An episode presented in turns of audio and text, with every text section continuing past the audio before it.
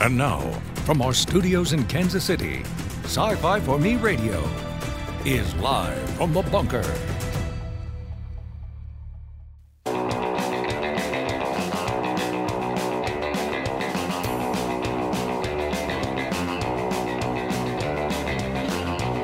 Hello, everybody, and welcome. Here we are.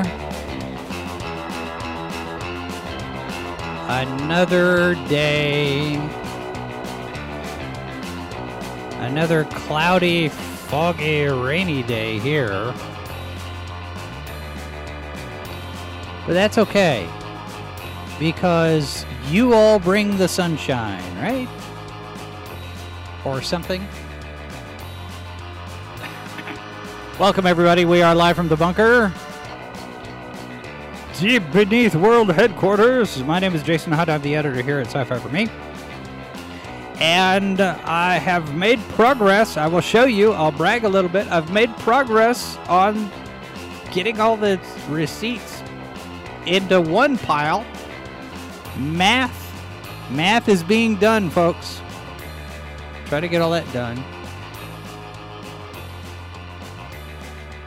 We are live, but we're also available as a podcast on various different platforms. And if you do listen to us as a podcast, we do invite you to check out the live video, which is now on four, four platforms. Talk about that in a minute. But uh, yes, we are. Uh, we we have listeners from all over the world: Germany, Poland, South Korea, Mexico, Canada. Happy to have all of you with us.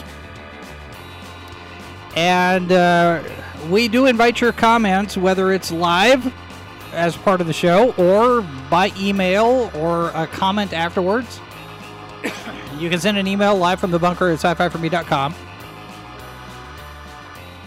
And I do read every comment, even the spam bots. I do read the emails. Even the complaints. And I forgot to mention last night uh, on the H two O podcast, we got a we got a, co- uh, a comment last night. Let me address this first, because this is something that I was not expecting. But let's talk about it for a second. There was a, a show that Mister Harvey and I did a number of months ago on Buckaroo Banzai. And the fact that we had not gotten a sequel and the series that Kevin Smith's doing, we, talk, we had an entire, we spent an entire hour, hour and a half, however long it was, talking about Buckaroo Banzai and the, and, and the state of things. And it was, that was, what, a hundred, episode one thirty-two or something like that. It was, it was a couple of years ago. And we get a comment on it to this this past week. Somebody wanted to correct us in our pronunciation, telling us that it's Banzai, because it's not a tree. It's not bonsai. And I I I was like, well, is it? So I go back and I play various different clips from the movie. And it's Buckaroo Banzai. That's my story, and I'm sticking to it. I'm not saying bonsai, like the bonsai tree. I'm saying Banzai, like Han Solo, Khan Noonien Singh. It's Buckaroo Banzai. Now, I do appreciate the comment, because it shows that new people are finding us all the time, and they're going back and listening and watching stuff that we have had out there for a very long while.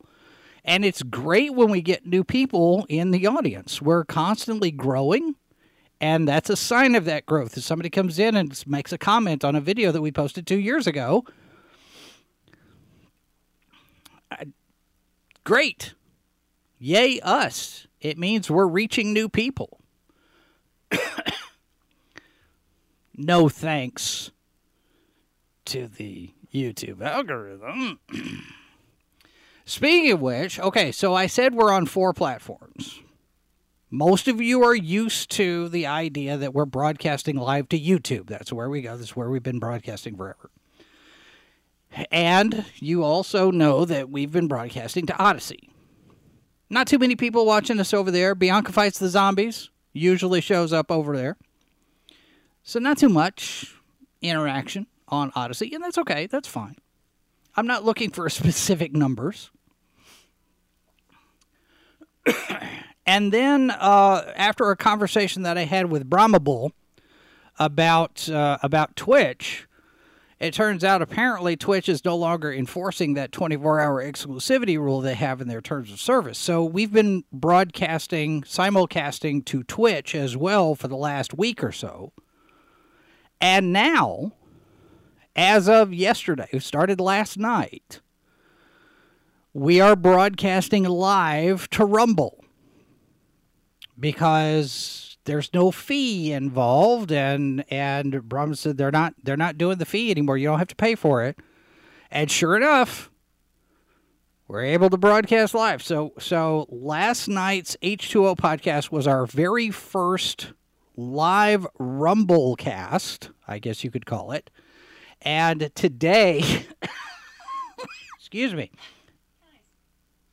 today today is our first Live from the Bunker Rumblecast, and I, so I just far want to say that I really like that Rumblecast. I think that's what they've been calling it. It's not that's not I something that like I say. I well, no, but I feel like the H two O Rumblecast should be a pay-per-view event for wrestling between you and Tim. Oh, no, so no, no, now no. I'm trying to figure out if you have the Live from the Rumble, Brunker Bull. I, I'm trying to figure out how to best say Live from the Rumblecast. Thunderdome. I, I mean, I, I mean, I'm sure people would probably get a good kick out of you and I trying to have some type of wrestling match here, but no. We're not a channel that's behind a paywall that that's, would properly do not, that. That's not going to happen. Even if we had a paywall, that's not going to happen. It's we could not. Get the dogs involved. They could do a Rumble cast. But one thing I have noticed about Rumble, and, and and I'm not sure exactly how this is working, because this this is this is a new thing for me, and I'm trying to figure out how how this works. So we're broadcasting to Rumble. I set it up uh, this morning, I think, and there's a little eyeball on the page, and beside the eyeball, there's a number eighty-seven, and I'm thinking that can't be right, because last night during H two O, it's it was sitting at twenty-two. I was like, no, we don't have twenty-two people watching over on Rumble. Nobody knows we're over here yet. And afterwards, that number went up. It jumped to one hundred seventy-six, and then one hundred eighty-seven, and then two hundred and something. And I thought, hold on a minute. That can't be right. And I think what I'm seeing, and I, I have to look into this, because I don't I don't know Rumble. I don't know the the the stats, how to read all of this stuff with Rumble, because we haven't done it before. This is this is our very second live stream to Rumble, so I have to learn a whole new set of uh, set of things here. my my guess is that this is an impressions number, and then you have the watch number of people who actually watch. But I don't know what Rumble considers to be a watch number.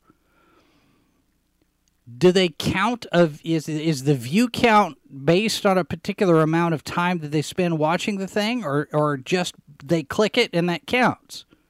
That's my question. If anybody knows, I would like to know, because I, I, you know, it helps to get a good, accurate picture of what's going on. There's Cam over there in the chat on Rumble. Cam is our very first Rumble chat person, so congratulations, Cam. Uh, you win bragging rights. What uh, what Stan Lee called the No Prize Award, right? Uh, okay. So I don't, it's, it's, I don't know. It's strange. All right, Mazer says, live from the bunker, always on the lookout for the Hollyweird woke who are live from the bunker buster. I I don't I don't know that we need a bunker buster. I mean, that would kind of kind of defeat the purpose of having the bunker, right? Really? Uh, maybe, possibly. I don't know. But hey, I'm that much closer to getting my taxes done, so I'm I'm in a fairly good mood.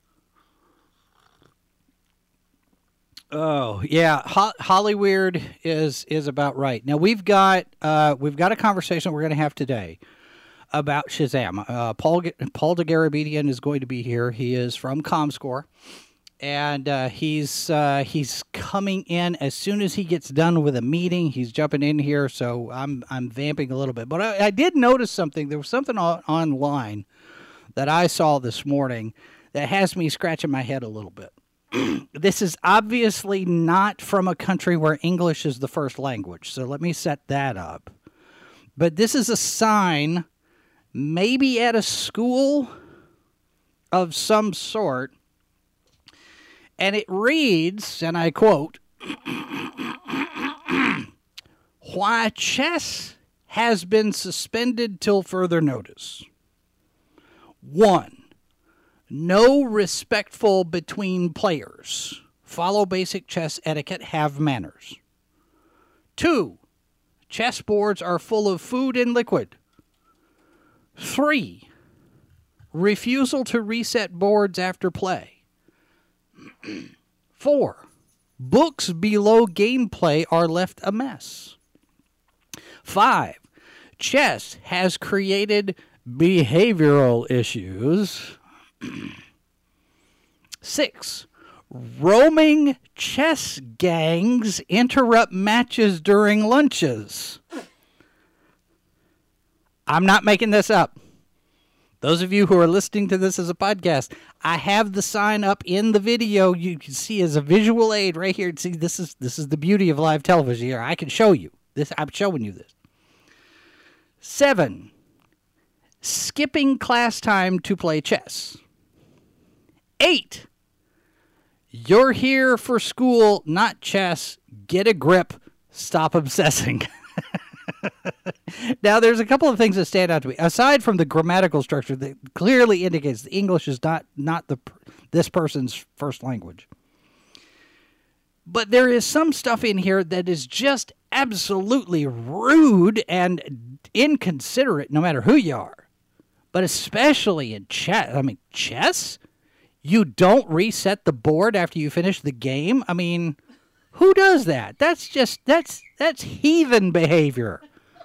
That's ungentlemanly. You should always reset the chessboard when you get done with the game. I, and, and chessboards are full of food and liquid. Are you eating and drinking around a chessboard? Are you really that uncouth? I mean, this is a school, so maybe these are kids. Maybe. I don't know.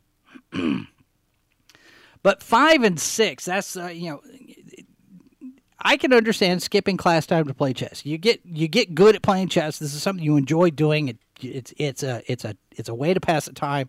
It's a release. It's an escape. Okay, fine. But chess has created behavioral issues. How, uh, how, how, how does chess create behavioral issues? I mean, think about this. What does chess do? What is ch- chess? Chess is a game of strategy, critical thinking, anticipation, planning, being able to conceive and and imagine several different possible moves and outcomes. And if I do this, this could happen. If I do this, this could happen. I mean, that's critical thinking skills. That's valuable in the real world, because if you sit there and have a decision tree in your head, well, if I rob this bank, what would happen? Those, you know, it, it, there's an application here where people can, you know, well, if I do this, bad things happen. If I do that, good things happen. Chess helps you learn to anticipate. Okay, well, if I if I make this choice, you know, chess involves consequences of choice. And I don't know any other game that teaches players, teaches people how to anticipate consequences. And I don't know that I've ever heard anybody describe it that way. But chess really is, if I do X, then Z could happen, or A could happen, or three could happen. And you and you have to make a choice based on whatever your best option is. But roaming chess gangs? I mean, how does that work exactly? I, I it's like, like the T-Birds and the Pink Ladies.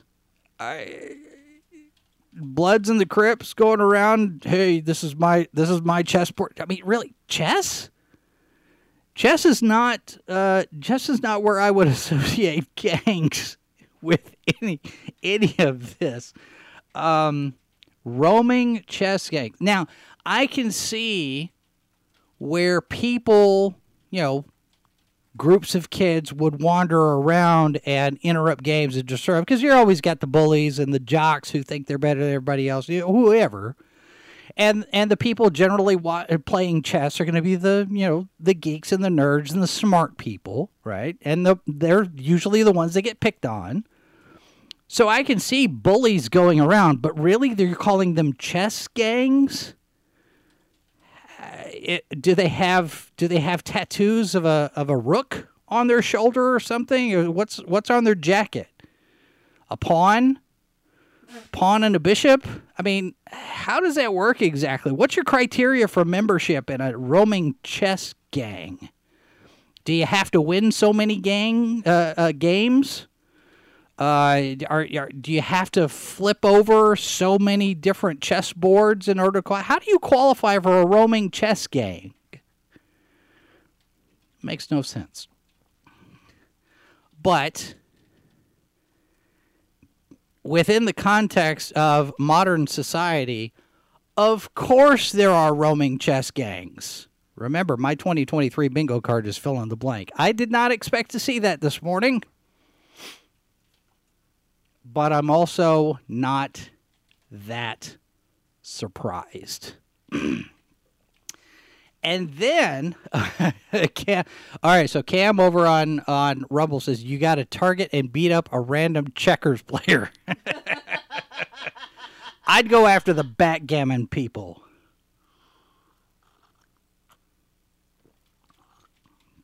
All right, the other thing that, that came out, this was yesterday, and I'm not sure how I feel about this. And and I apologize, folks, ahead of time, because my eye line is going to be everywhere, because I've got all four. I don't know if you've you notice here, but I've got all four of the broadcast streams up top. So every now and again, I'm going to be glancing up, because that's where the chat is at this point, because that's, that's how we're doing it. But this came in yesterday, and I'm not sure how I feel about this. This is part of the Doctor Who sixtieth anniversary stuff. And it's something, I'm not sure exactly what this is. This is something called Doomsday. And this is this is apparently some comedian in the U K who's playing a character named Doom, who's being chased by another character named Death. And this is apparently going to be some major crossover thing between television or vid- video, maybe web, comics, uh, Big Finish. Uh, I, I'm not sure exactly how this is going to work, but a lot of people are making comparisons to the Time Lord Victorious that came out here, what, a couple of years ago, and that didn't really go as well as everybody had hoped. But uh, I, I don't know about this, because this teaser promo, let me turn the audio off. I just want you to look at the video of this. It's obviously green screen. It's not very good green screen. I mean, this is this is eighties, eighties and nineties visual here. This is I don't I don't know about this. I don't know what this is. And a lot of people are sitting there going, what is this? This doesn't look like it. This is what the Disney Plus money gets us?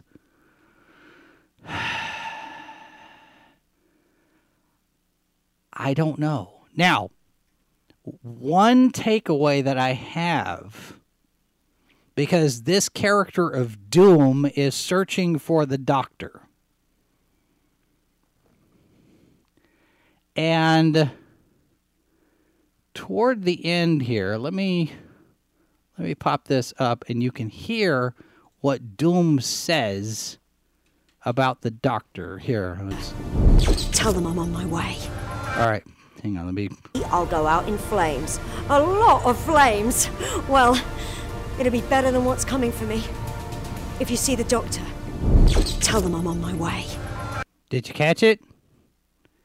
If you see the Doctor, tell them I'm on my way.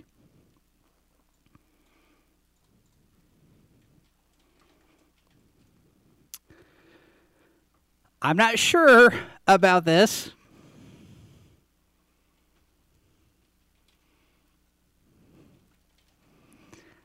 It could be something, it, it could be uh, the children's charity type of thing that they do with the Red Nose stuff every year. But if this is a serious, legitimate thing, I have questions. I have concerns. Not just because the quality of this is dodgy, but if we're going to get into pronoun speak on a regular basis on our stuff, then there might be some issues. Cam says, if anyone deserves to be a them, a person with thirteen people is... I mean, I, okay, but the Doctor is not thirteen people all at once. It's not multiple personalities. It's past lives. It's kind of different. And I maybe I think you could probably make an argument for a joined trill being a they. Maybe. But not the Doctor. Not that it matters. Because if, if David Tennant... of the five Doctors. If David Tennant... and Russell Davies cannot save Doctor Who in the specials, then it's not going to matter what we call Chutigatwa. It's really not. Doomsday, Disney Plus money, none of it's going to matter if the sixtieth anniversary specials don't go over ratings-wise, and the Christmas special and all of that stuff. If that doesn't bring enough people back to Doctor Who, then... Mister Gatwa may not have a very long stint as the Doctor. So, anyway, I we ran I ran across that. We, we've got that in the stack for Saturday morning's news program uh, for Good Morning Multiverse. But I wanted to share that with you today because I have I have questions. I have questions. I really do. All right, let me see what's going on here. A time save. Hey, somebody is offering me a time-saving idea. Somebody who could help me reduce up to sixty percent of the time spent handling costs using their top-tier tool. Ooh. Yeah. All right. I don't know about that. Okay, here we go. Let me uh, let me do this, this, that, and the other. Oh, hang on a second here. Drop that in there.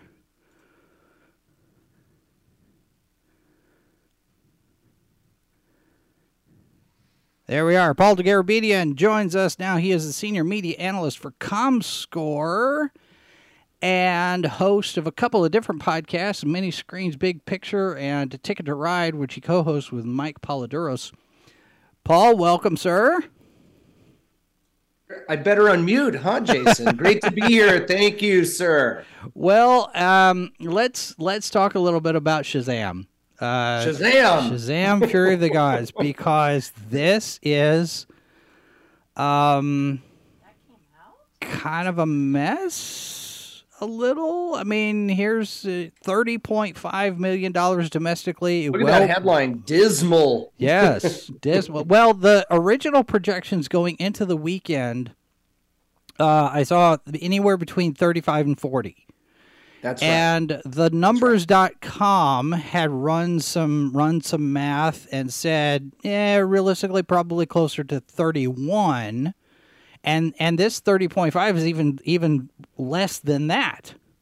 Yeah, and the first film opened to fifty-three point five million. Right, which adjusted yeah. for inflation now it comes in about what, forty-two, I think that's what they said. Yeah, something like that. Oh, adjusted back. Yeah.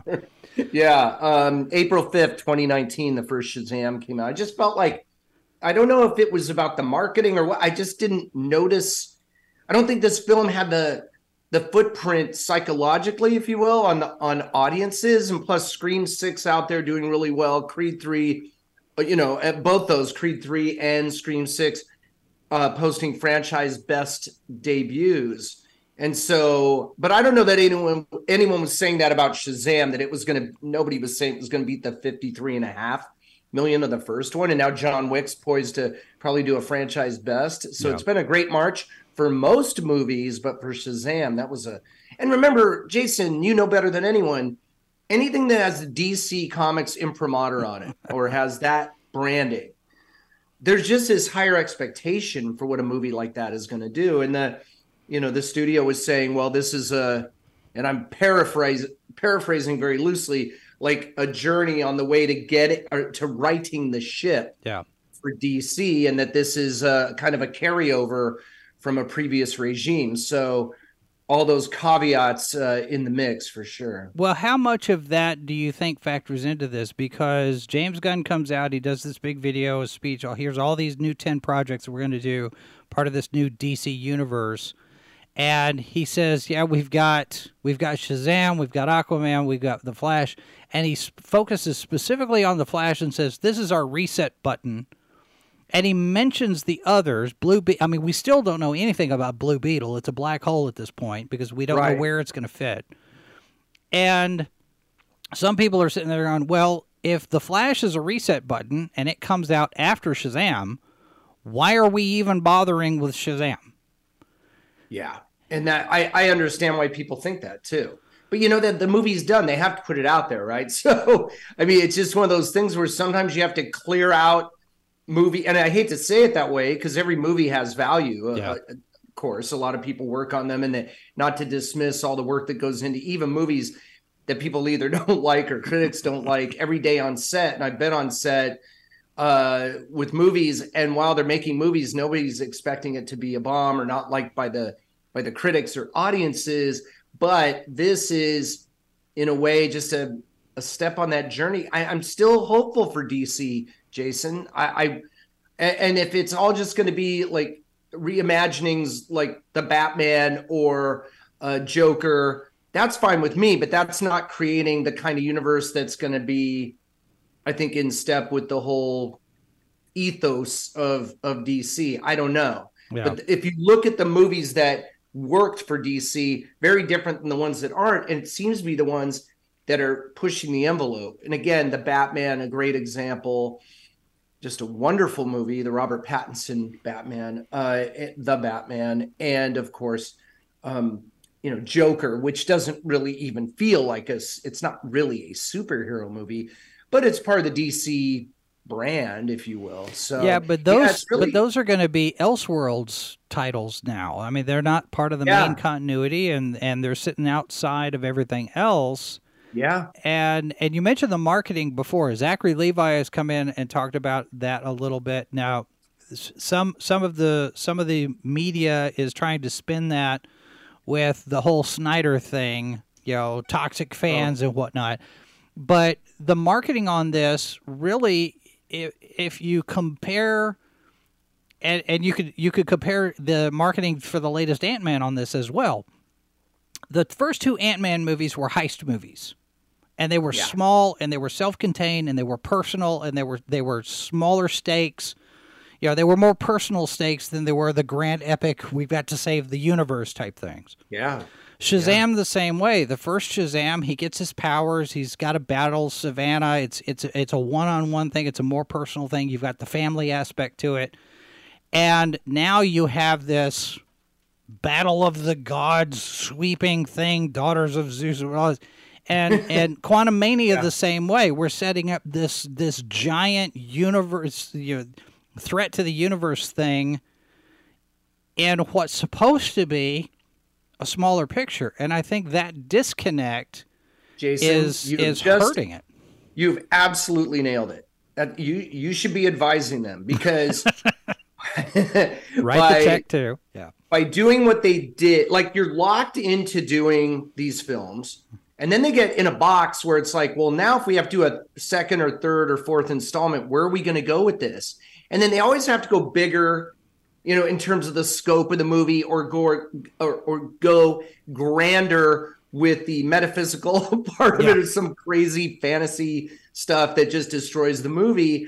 And I think the better, uh, I, for me, I would just deconstruct everything and go back to the origin stories and make them more personal movies. Now, John Wick coming up tomorrow, tomorrow night, uh, the preview, you know, the pre uh, Friday screenings happen. John Wick is a great example. You could compare that to a superhero movie. He is in a way a superhero, but somehow they've avoided, even though the movies have gotten much longer. This one's like two hours and forty-nine minutes. Oh, wow. The first movie, I think, was an hour and thirty-seven minutes, or, or thirty-six minutes. I'm going from memory, but um, that, that they've kind of kept on track though, in terms of, of what the, the point of view is and what audiences know what to expect. But you're absolutely right. A heist movie, it, it, within that milieu, to use a fifty dollar word, uh, can work, and people can grab onto that. And the whole, you know, the the whole premise of that first Ant-Man movie was was great. So, and then Shazam, you make a great point. They told what Fury of the Gods, where did that, you know, why go that direction? But yeah. And the audience has spoken. I mean, they definitely, just because you stamp the superhero genre on something doesn't mean it's going to be an automatic win at the box office, especially since they're very expensive movies to make on top of that. How much do you think it matters that the Shazam titles came through New Line Cinema as opposed to Warner Brothers? I mean, they're they're not necessarily lower tier, because you're spending as much money on them as you are anything else. But if it's not a Warner Brothers picture, if it's a New Line Cinema picture, does that minimize it in some way? From I don't a, think from to the audience, film? Although the audience for this genre are very savvy, but the traditional, the general audience out there, whether it's a New Line picture or not, I don't know that they're like, ooh, it's not New Line. I'm, yeah. Or it's New Line, doesn't have as much value as the Warner Brothers picture. But then again, you don't want to underestimate the fans of, of comic book movies and superhero movies, because they are very well versed in all this stuff. But I wouldn't count any, because you can have movies come from, a, a, like like you said, not a lower tier, but a different tier, and be as good or better than the movie from the big, you know, the, right. the big ticket brand or the big ticket distributor arm. Well, I think the other the other aspect of that, because we talked about, you know, this the size and the scope of Ant-Man, the heist movie, and if you look back at the first three phases of Marvel, mm-hmm. and this is something that they did right that I don't think D C has quite got a handle on, and I'm hoping James Gunn understands what he's got to do next. Yeah. But the the Marvel movies succeeded, I think, because they weren't doing superhero movies. You had a World War Two picture. You had a heist movie. You had a political intrigue thriller. A James Bond a ja style. Yeah, a James Bond thing. You had all of these different style movies with superheroes. You know, yeah. it wasn't Comedy. It wasn't the superhero first. The superhero came after. They said, okay, we're gonna we're gonna do Three Days of the Condor with Captain America. Yep, exactly. And that I love. And that was the thing that worked. I remember having discussions five, six, seven, eight years ago about how you could, the reason other brands weren't doing well, or other genres, was for comedy, let's say, for example, or romantic comedies, was because you were getting comedy elements in superhero movies. you were getting the James Bondian style uh, gadgets and intrigue in a superhero movie, action, adventure, comedy, even family film stylings within the context of these superhero movies. So they use the superhero as a framework for other genres. Yeah. And we're able to mix that in. And you're absolutely right. But that, when coming from an authentic place, it's sort of like The Greatest American Hero, that T V show. Uh, that character was, yeah, a superhero, but he was very human at his core. And that was more of like a an action crime. I don't know how you would describe fantasy film, but at its heart, it had, um, it, it, it could, you anyone who liked any, let's say you were a comedy fan, but you weren't necessarily a superhero person. You could watch The Greatest American Hero T V show and everyone could get something out of it. Because yep. like you said, it wasn't a superhero thing first. It was a human story and then wrapped within the framework of having a character that is a superhero. It just makes it so compelling. But that's not as easy as it looks, I guess, to pull that off. Well, and and that's that's something we talked about with the new D and D movie as well. The, the accessibility. Uh, I yeah. don't know if you've seen it yet. Uh, I have not. Okay, have I'm not, not going to get into spoilers, but uh, one thing that we have talked about, because because Tim, Tim Harvey and I have both seen it, it works on multiple levels. It's accessible mm. to the hardcore D and D gamers, R P G player type right. people. It's uh, it it's accessible to people who have played in the past. Maybe they don't play D and D anymore, but they used to. They they got it, and it's also accessible to people who have absolutely no idea what D and D is all about. yeah. And that's what you've got to do. And and it's like you're talking about with Greatest American Hero, with Ant-Man, with any kind of of film that is a superhero film, you've got to have something that people can latch onto, even if they don't understand the trappings of what it is that I'm looking at. I I don't know capes from capes. How right. do how do I what do I get out of this film? And if it's just the traditional superhero tropes and that's it, with nothing to hang your hat on, thematically or well, I guess emotionally more than anything, or character-driven uh, motivation and that kind of thing, that's what people gravitate toward. Every every movie that's successful, in my opinion, at its core, is a great human story and well written.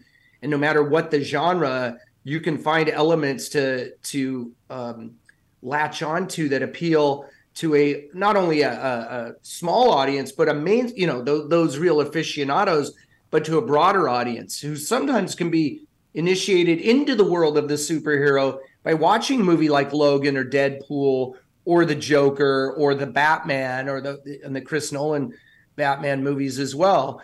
Those movies work because, I mean, especially the first one starts off with a heist, right? Right. And uh, it's not just about being a heist movie, but I mean, these all have elements of car chase movies and and heist movies and all that. And there's a reason that worked in the sixties with movies like Bullet and The French Connection and other films like that, and a reason why they work today. It's just something about them that's very cinematic.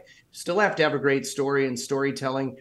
And uh, yeah, it's it's interesting though. You look at You know, you can't lay it at the doorstep of a, of too many uh, sequels, because you could have a John Wick ten that could be amazing, right? And right. you're going to have a John Wick four that I haven't seen, but can't wait to see it. So it's not about the number after the title. It's about what are you doing with it? And people are pretty smart. They'll and critics, not always in lockstep with the the, the fans, but you can always smell when there's kind of something great brewing and when there's something not. So and and speaking speaking of that, let, let's let's talk a little bit about Dwayne Johnson, because Dwayne Johnson is the elephant in the room on this, and it's coming out. The Wrap had this big article about he how how Johnson maneuvered and manipulated and tried to basically become the central star of the new D C E U. And put Black Adam against Superman, which is understandable. His ex-wife is the manager for both Johnson and Henry Cavill, and let's do a little marketing here. But the other the other aspect of that is, you know, Black Adam is a Shazam villain. And if he puts the kibosh on Captain Marvel showing up in a Black Adam movie, and he puts the kibosh on any kind of a confrontation between Black Adam and Captain Marvel, and he is Captain Marvel. Uh, that that kind of uh, that kind of kneecaps the franchise, the possibilities for yeah. what kind of stories you tell, because originally, according to reports, the Justice Society from the Black Adam movie was supposed to recruit Captain Marvel into their stuff, and Johnson apparently wouldn't let it happen. And yeah. instead of Captain Marvel showing up at the end of Black Adam, it was Superman. And then Henry Cavill is bounced from Superman, and now what do you do? Wow. Yeah.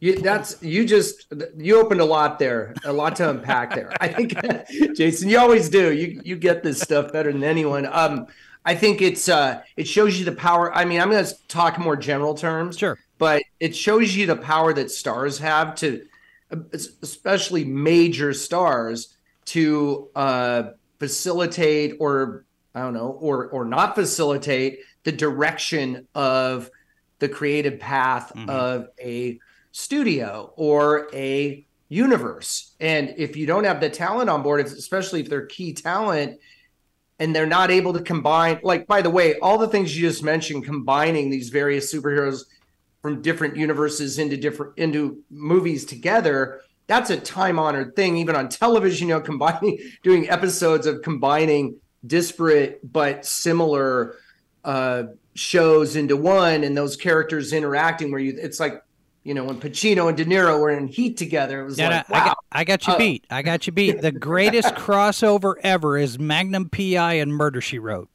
Oh, there you go. I like it. I like it. It happened. It happened. I don't remember, and I was a big yeah. Magnum P I fan, the original C B- yep. Magnum P I. C B S did that because they were, they were both C B S shows.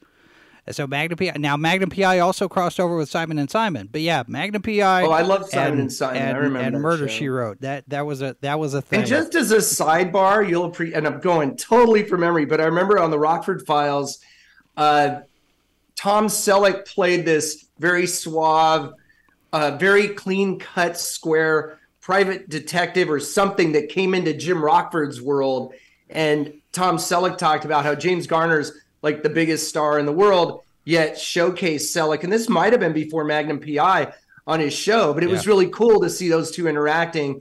And uh, James Garner had no ego about it, because Tom, as tall as James Garner was and is in my mind, um, Tom Selleck was just like this perfect specimen at that time. Yeah. And Garner just welcomed him in with no, and I heard that about Garner. Anyway, I digress into into seventies episodic television, but you got me thinking with the Murder, She Wrote Magnum P I crossover. Yeah, well, and and you know there there are stories now about Tom Cruise kind of being that same way.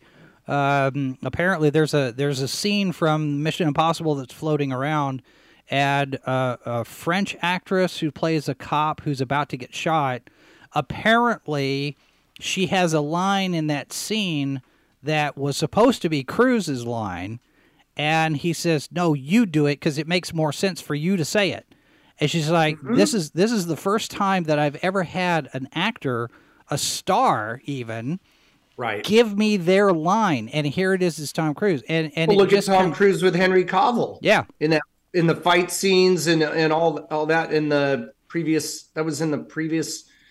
Um, yeah, or think, no, the one before that. Right. Anyway, one of the mission, one of the more recent Mission Impossible movies, Henry Cavill heavily featured, and you could argue that, I mean, Cavill is just an imposing presence, and Cruise was just like, let's let's bring him in, let's kick some butt, and he didn't seem to have any ego about it. Now, that's not to say every star is perfect and that everyone would do that, but uh, I think it's great to to see that kind of collaborative effort, and it just shows the confidence. By the way, if you're Tom Cruise and you don't have confidence, it's got, I mean, I don't know what's going. I mean, you jump a motorcycle off a cliff. I think you can uh, yeah. handle handing a line to another actor, right, or having someone who's taller or bigger than you come into a scene with you, or that kind of thing. Well, and so, those are yeah, the, those are the stories. You know, you talk about Dwayne Johnson and ego. Those are some of the stories that we're hearing, like Fast and Furious, for example. Oh yeah.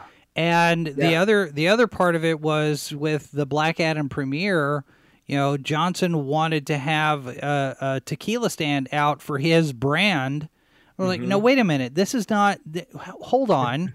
what are you doing here? Are you using the movie to sell your liquor? Or are you are you here to sell the movie? I mean, that that just his his motivations, as reported, his behavior as reported, seems to call into question what his motivations are with you know, getting though, involved in, most, in this stuff. In most businesses, that would be a smart move, right? To bring in sure. your brand. But this is the movie. It's a little, and Johnson knows this better than anyone, but I mean, it's a different type of business when it comes yeah. to that. And it's a completely different type of audience too, because if you're telling superhero movies that are supposed to appeal to families, Why are you? Why families are you love tequila, Jason? Right? we'll we'll put it. We'll put them in the popsicles, I guess. There you I go. It's, Keep but, the kids calm. Yeah, right.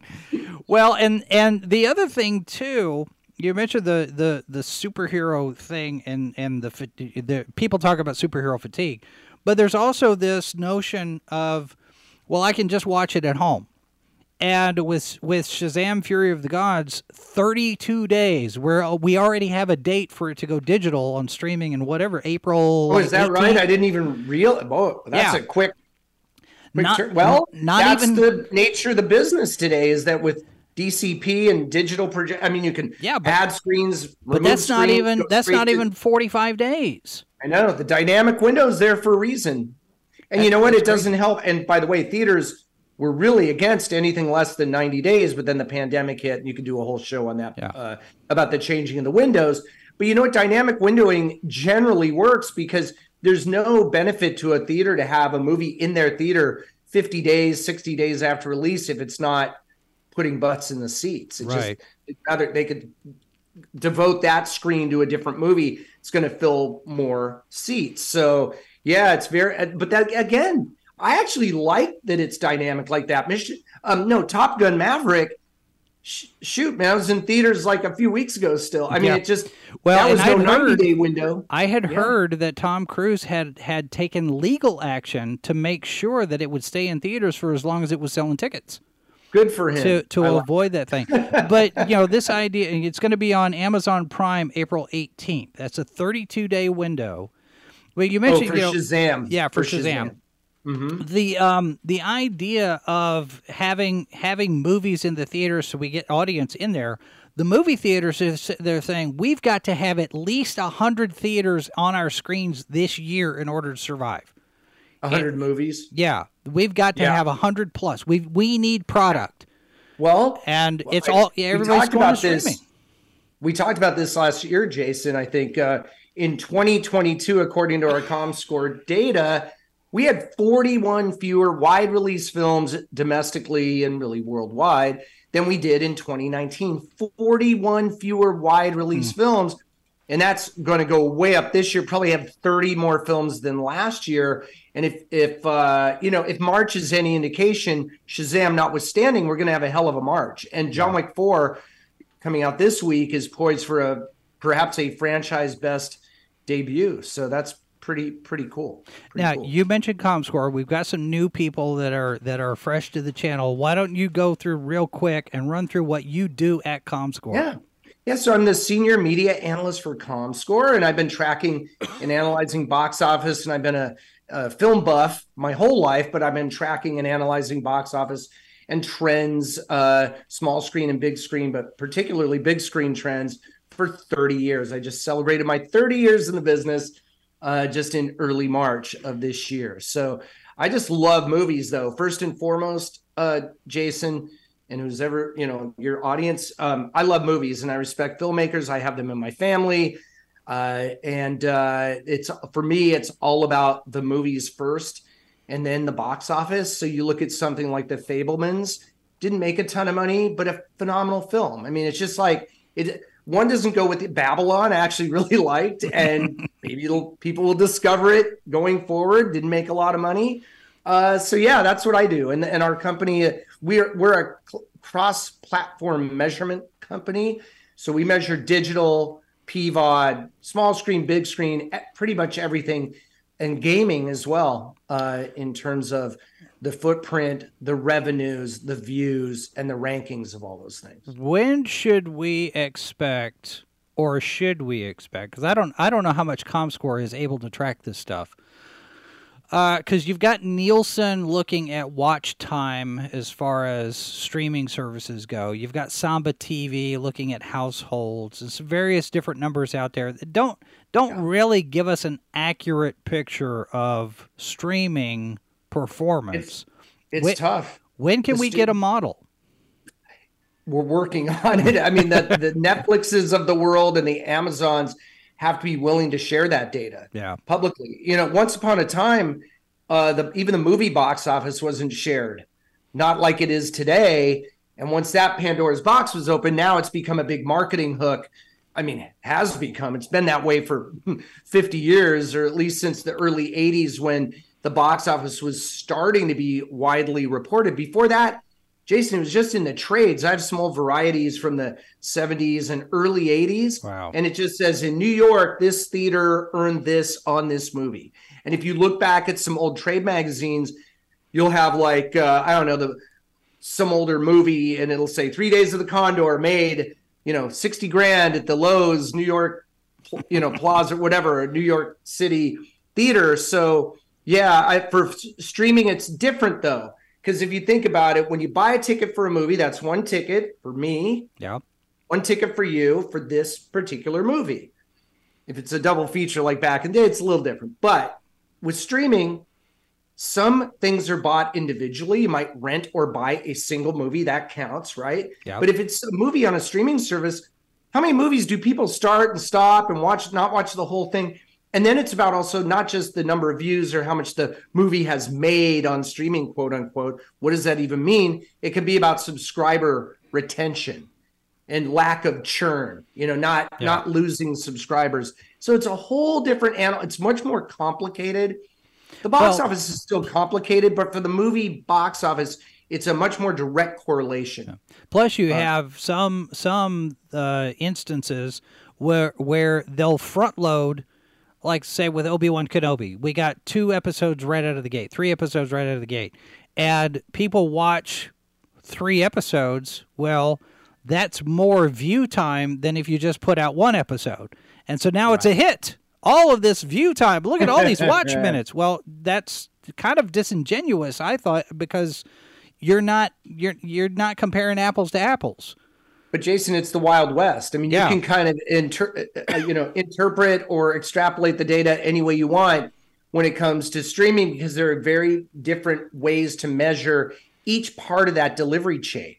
So it's, it's again, not like one ticket, one movie, one person. It's a whole different thing. But but more importantly, I think for, for a company like ComScore, and this is not an advertisement here, we're not doing that.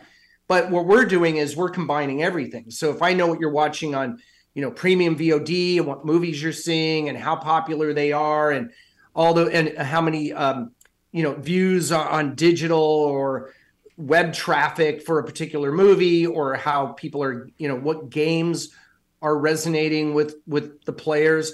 It's all that kind of bringing it all together, because everything's combined. People yeah. who watch movies also go out to movies. They're gaming. They're listening to music. They're doing all these things. So it's about bringing that whole universe together. But we don't have time to go into all that here. does does streaming at one point? At what point do do do people look at streaming as a loss leader at this point? Or are we just it's it's a it's an entry point, not a profit point? Uh, how do you I make money off of that? That's a boy. That's a that's a really tough question. I, I think it's evolving. You know, we're still in the infancy of streaming the way it stands today. Mm-hmm. And it's going to look very different, I'm sure, in five or ten years. Uh, and, and again, I don't know what that's going to look like. What I do know, though, Jason, is that movie theaters are here to stay. And that's sort of a constant that yeah. survived through the, the pandemic. And I'm the biggest cheerleader, unabashedly so, for the movie theater experience. So, to, and it's interesting because when the p- pandemic hit, the movie theater industry was totally disrupted. Yeah. Now, the movie theater industry, despite the ups and downs and hits and misses like Shazam, those, you know, and hits and, and all that, all those various performances of individual movies, the movie theater industry, and I'm not saying it's back all the way, but it's certainly in a much more stable place than over the last two years. And then streaming now is kind of all over the place. It's more disruption there yeah. as everything gets figured out and equalized and we find some sort of equilibrium for that streaming industry. But I love it all because I want to watch content wherever I am. Well, and and if ComScore wants to advertise, I've got a package that's available. There you go. So let me let me ask you this then, because you've got you've got domestic box office, you got international box office. Megan not performing very well either. Uh, Megan, in, I thought did China. well. Jeez. Well, in China, in in China. Oh, oh, I'm sorry. I, yeah. I, yeah, I misspoke. So, how much? Because Bob Iger coming back to Disney, and now every you know we're getting Hollywood movies back in China. How much of a difference do you think that makes in the long run? I think it makes a big difference. Yeah, because in twenty, and it makes a big difference for China.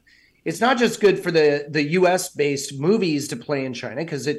Every revenue stream helps, and you know, Avatar sort of op- the Way of Water opened the door for that. Mm. Then Black Panther was able to be released there, and now it's kind of the the flood. I don't want to say floodgates, but it's opening up a lot more. Last year, the China box office was well down, although the China-based titles do extraordinarily well in China.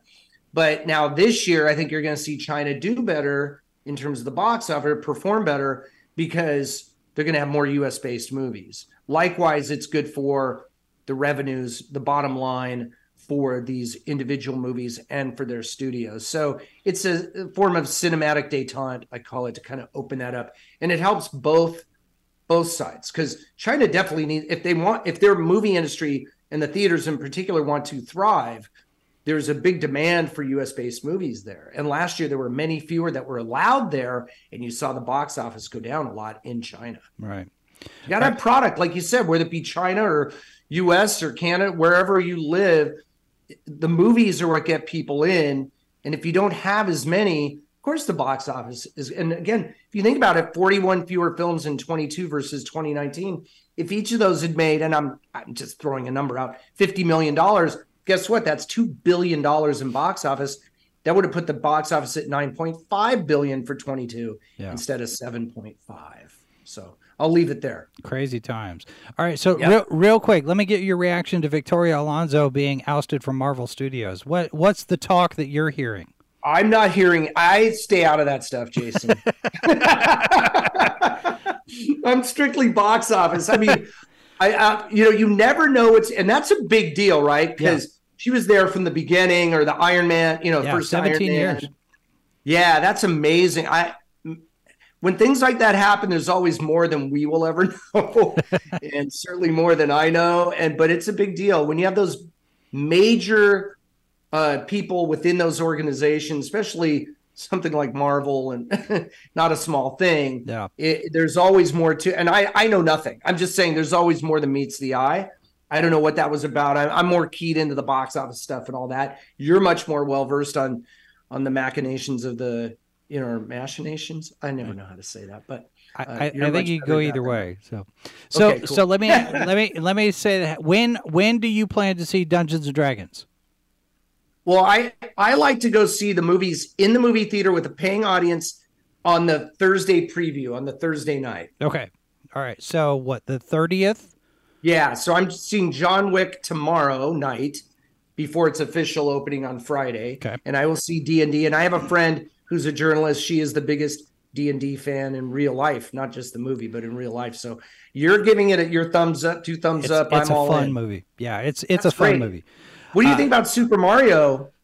You know, that looks interesting. I, I haven't. It's going to be I a big not, one, Jason. Yeah, I haven't played games uh, for a while. Um, I mean, I I well, um, let me let me show you this. This is my jam right here. This Atari twenty-six hundred. Still works, but that's where I peaked, and uh, I I've, I, love I have that. not played anything since. But um, but the movie looks pretty good. It looks it looks fun. Um, yeah, and I'm hearing positive buzz about it. So uh, hopefully it does well in the theater. It's a huge movie. I think it's going to be. Uh, I don't know. I I I think it's going to cross over. I think people who grew up on Super Mario are going to want to see it. Kids are. Gonna, it's P G. It's animated. By the way, animated films based on video games have done really well as of since twenty sixteen with Detective Pikachu, and obviously the Sonic the Hedgehog films and Angry Birds. At least the first one did quite well. So I think uh, the video game curse may be over, at least when it comes to animated uh, theatrical adaptations for right. those types of films. So we'll see. All a right. lot of fun stuff. Well, a lot of fun stuff. once once you have had a chance to see D and D, we'll we'll come back and, and discuss it, because I've I've got a couple of things that I really want to talk about and I can't yet. I love it. So anyway, all right, Paul. We'll do a post.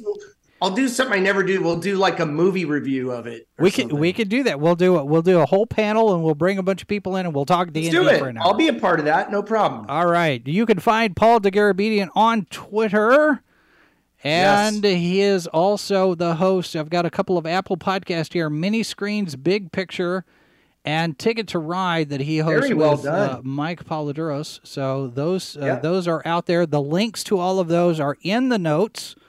Uh, across all four platforms, we're doing live stuff on various different things. That seems like it's all working so far. So, so always great we, to be here, Jason. Yeah, absolutely. Good to have you. And uh, reminder for everybody: tomorrow night we've got the Ranker Pit, uh, eight p.m. Eastern, seven Central. And then uh, tomorrow we're going to be talking about the Disney stuff with Cameron Pasha. And uh, all sorts of fun stuff. Of course, Open Line Friday coming up on Friday. And uh, and we'll do it all again next week. Paul, thanks very much for being here, sir. We will definitely uh, have to do this soonish rather than later. See you on the D and D yes, telecast. We will do that. All right. All right, man. Have a good one. You too. And all of you Bye, can, Jason. You can all connect with us on all the different social media platforms. Uh, sign up for our Discord, our newsletter, all that good stuff. And we will be back to do this again tomorrow. Remember, the politicians hate you. The media lies to you. God's got a plan for you. And there are four lights. This has been a presentation of sci fi for me dot com. Copyright two thousand twenty-three by Flaming Dog Media, L L C. All rights reserved. No portion of this program may be retransmitted without the express written consent of Flaming Dog Media. You're listening to Sci-Fi for Me Radio.